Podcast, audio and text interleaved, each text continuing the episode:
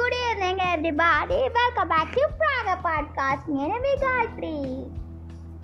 ఈరోజు ఒక ధైర్యవంతుడి కథను మనం విందాం. చెప్పేసాను వినేయండి.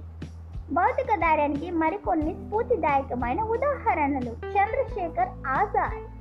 భౌతిక ధైర్యానికి చంద్రశేఖర్ ఆజాద్ ఒక చక్కటి ఉదాహరణగా నిలుస్తాడు. అతడు ఒక మహా స్వతంత్ర వీరుడు. అతనిలో ప్రజర్విల్లే దేశభక్తి ధైర్య సాహసాలు అనేక మంది తోటి స్నేహితులకు స్ఫూర్తిని ఇచ్చాయి. పదిహేనేళ్ళ చిరుప్రాయంలో అతనికి మొట్టమొదటిగా జైలు శిక్ష పడింది. బ్రిటిష్ ప్రభుత్వాన్ని చంద్రశేఖర్ ఎదిరిస్తూ పన్నిన ప్రతీకార చర్యలో అతడు పట్టుబడ్డాడు. మెజిస్ట్రేట్ అతడి పేరుని అడిగినప్పుడు ఆజాద్ అంటే స్వతంత్రుడు అని జవాబిచ్చాడు. చంద్రశేఖర్కు పదిహేను కొరడా దెబ్బల శిక్ష పడింది. ప్రతి కొరడా దెబ్బకు భారత్ మాతాకి జై అంటూ సింహనాదం చేశాడు అప్పటి నుండి చంద్రశేఖర్ పేరు చంద్రశేఖర్ ఆజాద్గా మారిపోయింది.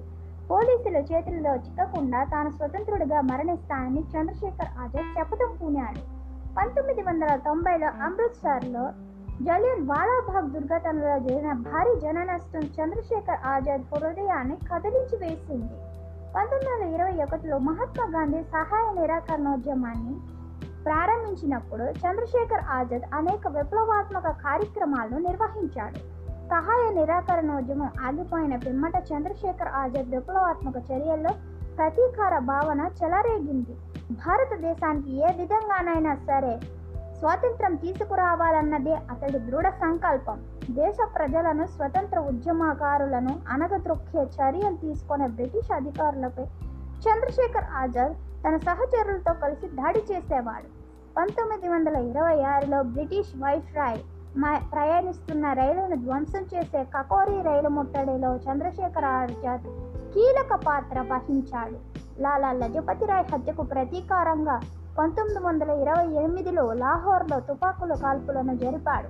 చంద్రశేఖర్ ఆజాద్ బ్రిటిష్ పోలీసులకు ఒక సింహ స్వప్నంగా నిలిచాడు. సజీవంగానైనా శవంగానైనా చంద్రశేఖర్ ఆజాద్ను పట్టుబట్టు పట్టుకోవాలన్నదే బ్రిటిష్ వారి సంకల్పం. పంతొమ్మిది వందల ముప్పై ఒకటి జనవరి ఫిబ్రవరి ఇరవై ఏడున తేదీన అలహాబాద్లోని ఆల్ఫ్రెడ్ పార్క్ వద్ద తన ఇరువురి సహచరులను కలవటానికి వెళ్ళాడు. అప్పుడు ఒకడు కుట్ర పన్ని ఈ సమాచారాన్ని బ్రిటిష్ పోలీసులకు అందజేశాడు. పోలీసు బలగా ఆల్ఫ్రెడ్ పార్కును ముట్టడి చుట్టుముట్టి చంద్రశేఖర్ ఆజాద్ను లొంగిపోమ్మని ఆదేశించారు. చంద్రశేఖర్ పోలీసులపై వీరోచితంగా తిరగబడి ముగ్గురిని హతమార్చాడు. అన్ని వైపుల నుండి పోలీసులను చుట్టుముట్టి ఉండటం వల్ల తప్పించుకుపోవటం అసాధ్యమని గ్రహించి తుపాకీతో తనను తాను కాల్ కాల్చివేసుకున్నాడు. ఈ విధంగా పోలీసులకు చిక్కబడ చిక్కబడననే తన శపథాన్ని నెరవేర్చుకున్నాడు.